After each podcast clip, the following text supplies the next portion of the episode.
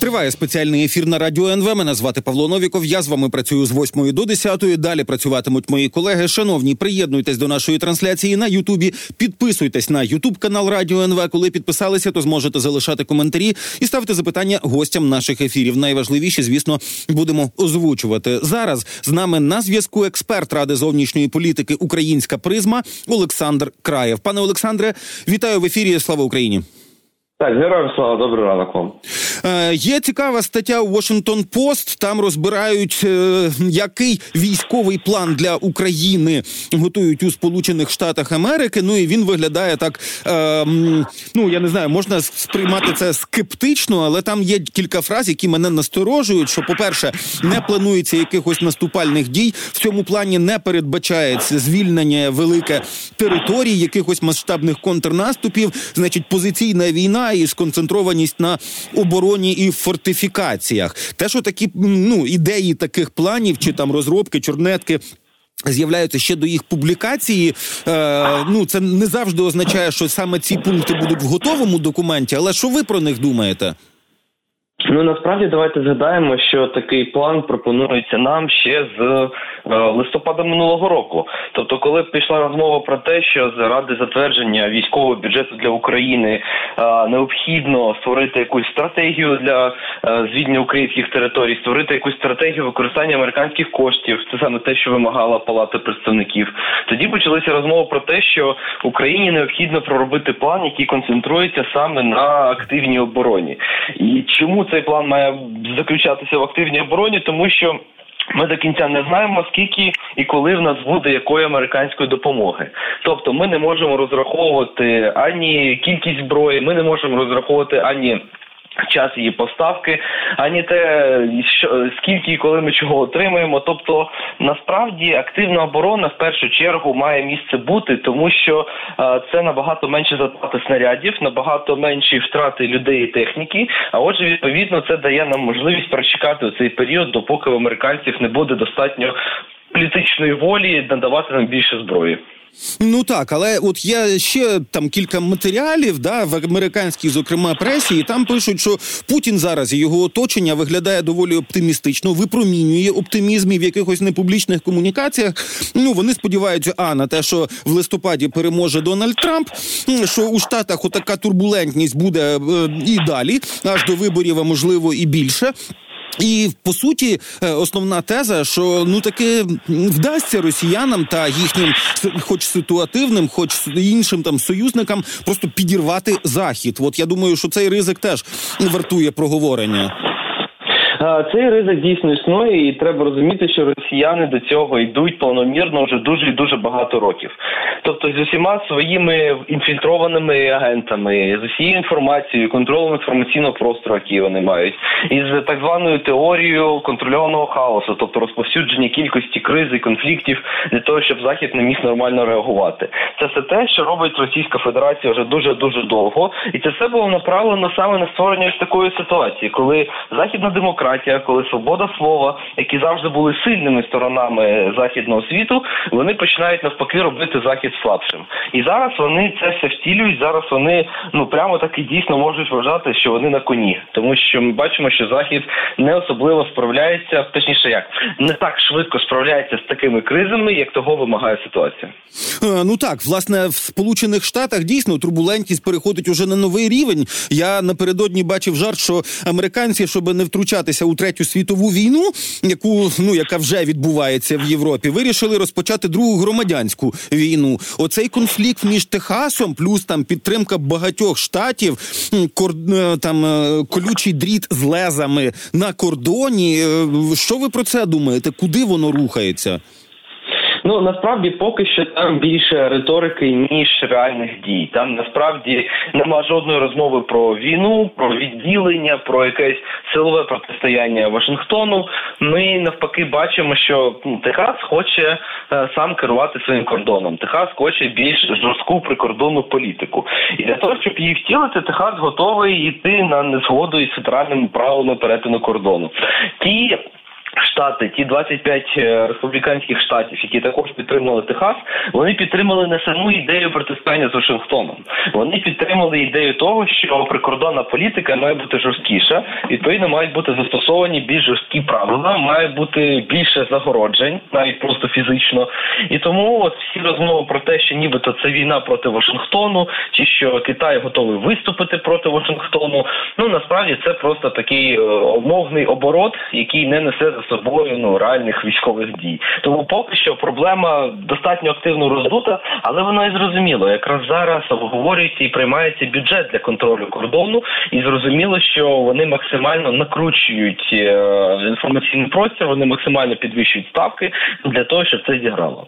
Ну власне, у я просто прочитав, що у Техаса ну взагалі якийсь окремий статус, причому найбільш самостійний статус серед всіх американських штатів, да, коли його, значить, приймали до складу Сполучених Штатів Америки, а там же ж, ну по суті, це така такий федеративний устрій, де кожен штат, ну вони ж взагалі ну штат в даному випадку стейт це держава. Да, тобто спочатку держава Техас, яка влилася в таку в державне утворення, яке називається Сполучені Штати Америки. Автономії у них досить багато. У них є там навіть в конституції прописане право, ну там, наприклад, підіймати е, прапор штату на ту ж висоту, що і федеральний прапор, взагалі всіх сполучених штатів Америки, і право. Оголосити про незалежність, це просто вони так вдало користуються цими своїми вже прописаними правами і привілеями. Ну насправді право оголосити незалежність або так зване право право відділення від союзу на рівні окремого штату, вона незважаючи на те, що залишається якби в межах прав штату, але є декілька ще законодавчих е, ініціатив і декілька законопроектів, які були прийняті після громадянської війни, які де-факто перекривають право на відділення від союзу рішенням одного окремого штату. Тому насправді там не все так чисто. Але дійсно ви абсолютно праві. Окремі права штатів окремих вони надзвичайно великі. Тобто, от зараз йде е, деба йдуть дебати в Верховному суді США чи допускати Дональда Трампа виборів. Тому треба сказати, що в конституції багатьох окремих штатів сказано про те, що рішення Верховного суду. Цього окремого штату може вважатися вищим за рішення Верховного суду всіх Сполучених Штатів. Тому навіть в цьому аспекті нас чекає ще дуже багато такої міжштатівської боротьби. Але тут також є проблема, що ситуація, яка зараз відбувається у боротьбі між окремими штатами, вона не нова, і вона не нова навіть для 20-х років 20-го століття. Давайте згадаємо, що ще півтора-два роки навіть назад Марджорі Тейлор Грім, та сама така радикальна трампістка, вона говорила про те, що потрібно створити державний розвод. І державний розвод розлучення точніше е, по лінії тих, хто визнає право на аборти і не визнає. Відповідно, вона просто закликала до другої громадянської війни розділення Сполучених Штатів. І тоді це сприйнявся як жарт. Майже Телергрін буквально таки загнобили в соціальних мережах, а тепер вже щось ніхто не сміється. Угу. Власне, я думаю, що ситуація буде тільки ну загострюватися, поки щось там в конгресі не повирішують. Від завтра, по 3 лютого, значить, у Техасі буде сформована багатотисячна колона вантажівок на знак протесту проти міграційної політики Байдена. І цей автопробіг вони вже назвали Поверніть наш кордон. Значить, е, Техас, е, значить, Аризона, Каліфорнія. Ну тобто ті штати, які межують з Мексикою, в основному, да от вони якраз е, все активніше до таких громадянських дій залучаються. Наскільки це може підштовхнути адміністрацію Байдена до того, щоб швидше погодити деталі оцього прикордонного закордонного чи мігрантського законодавства? А ось тут якраз дуже цікавий аспект, що в принципі та адміністрація Байдена пішла на поступки. Тобто Байден лише нещодавно заявив, що ну, по-перше, буде більше грошей на кордон. Тобто, це перша вимога Джонсона і компанії, щоб було більше грошей на захист кордону. І Байден сказав, що так гроші будуть. Це раз. А по-друге, Байден сказав, що так, ті закони, які наразі є, вони залишаються в силі, і ці закони вони залишаються такими, як вони були ще за часів адміністрації Трампа.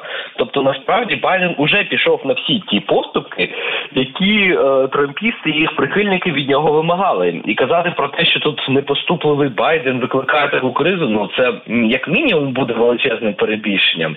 Тому насправді чого ще вони будуть вимагати, це велике питання. Але на фоні ситуації з Техасом видається, що вони будуть вимагати більше прав для окремих штатів вирішувати свою прикордонну політику, тому що на всі інші поступки, які вони могли вимагати, ну адміністрація Байдена і так пішла.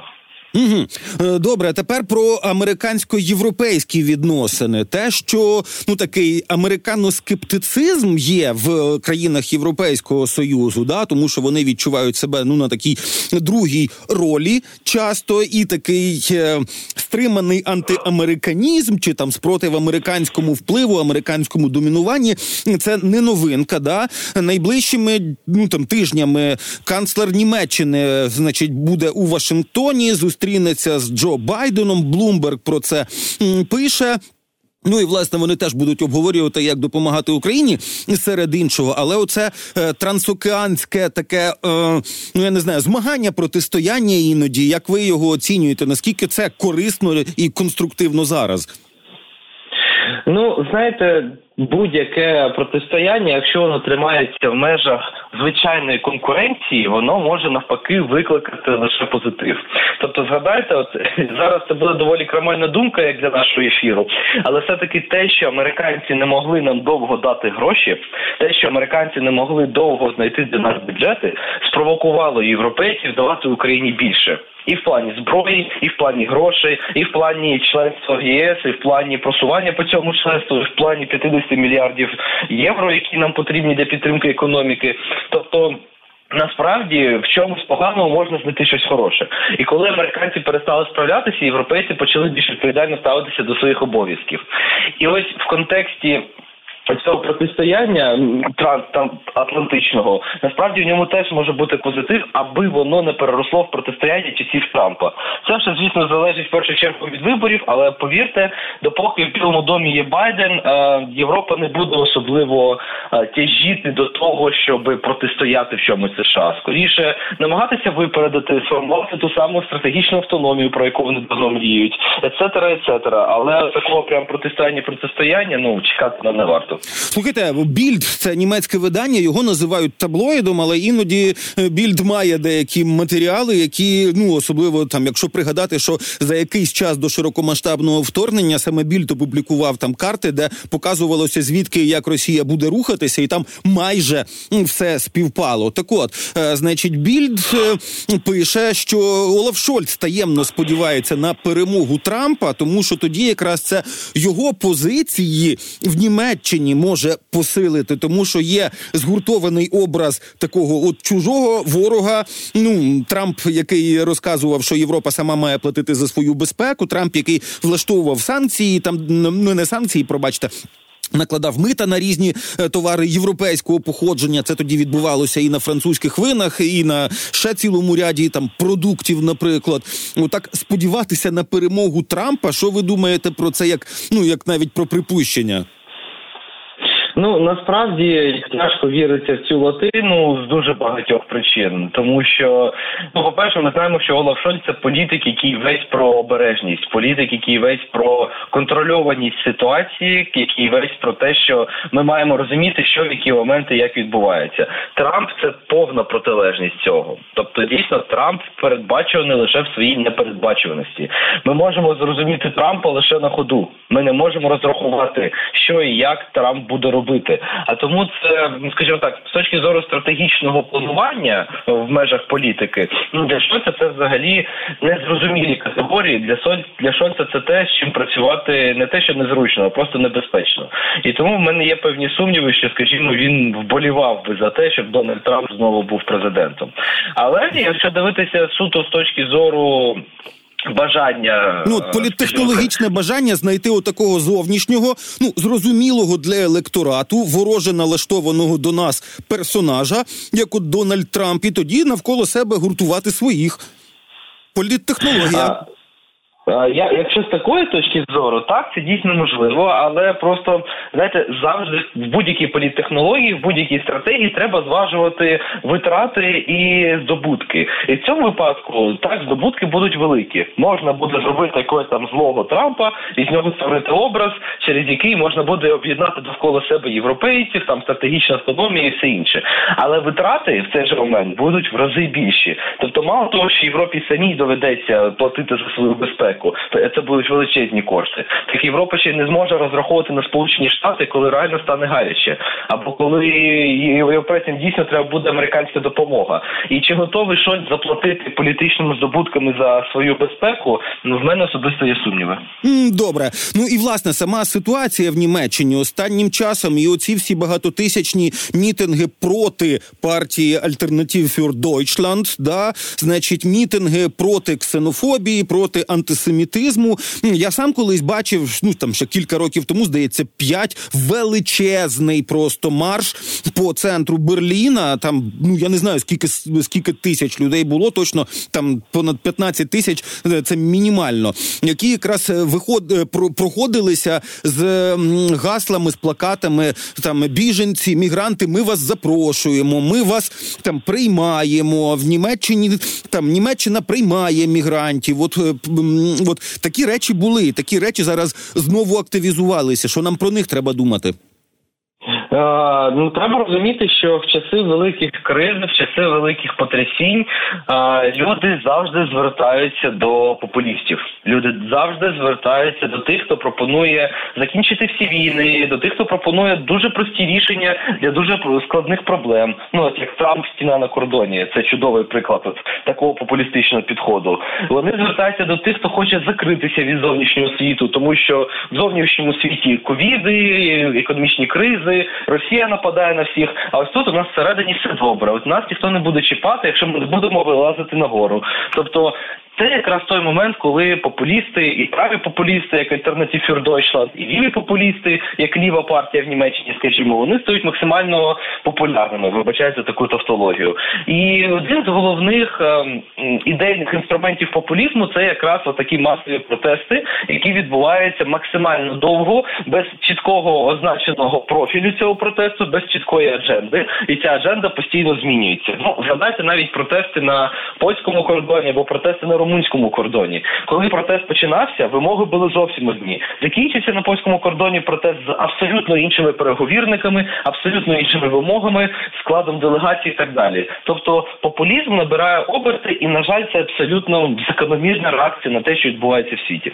Угу. Ну і тобто, тепер уже ті, е, хто не дуже довіряє популістам, теж вирішили погуртуватися і ну там е, е, значить матюки на адресу АФД да по німецьких містах у вигляді графіті так масово. Ну якось не схоже було на німців, які би які би ну легальну політичну силу отак, отак прославляли.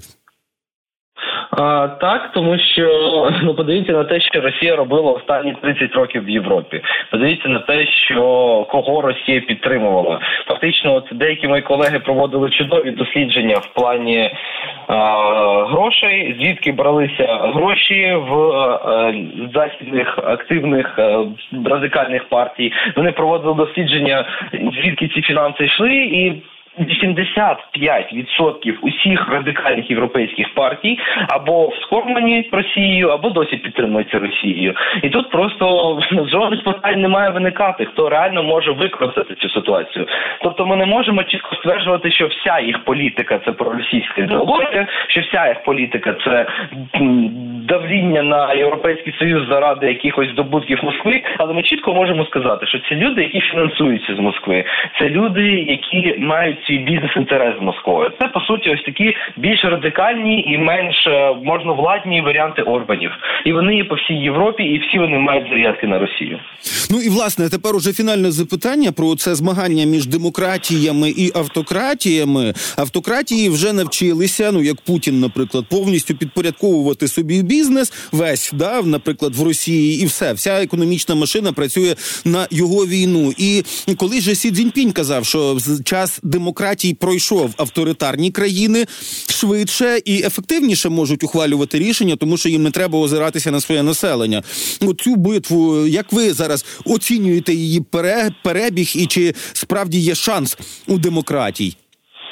У демократії шанс є, тому що незважаючи на те, що диктатури, автократії завжди себе краще показують в період кризи. Ну це абсолютно логічно з точки зору політичної науки. Це абсолютно логічно з точки зору балансу сил. Диктатури завжди будуть ефективніші під час кризи, але демократії завжди будуть гнучкішими.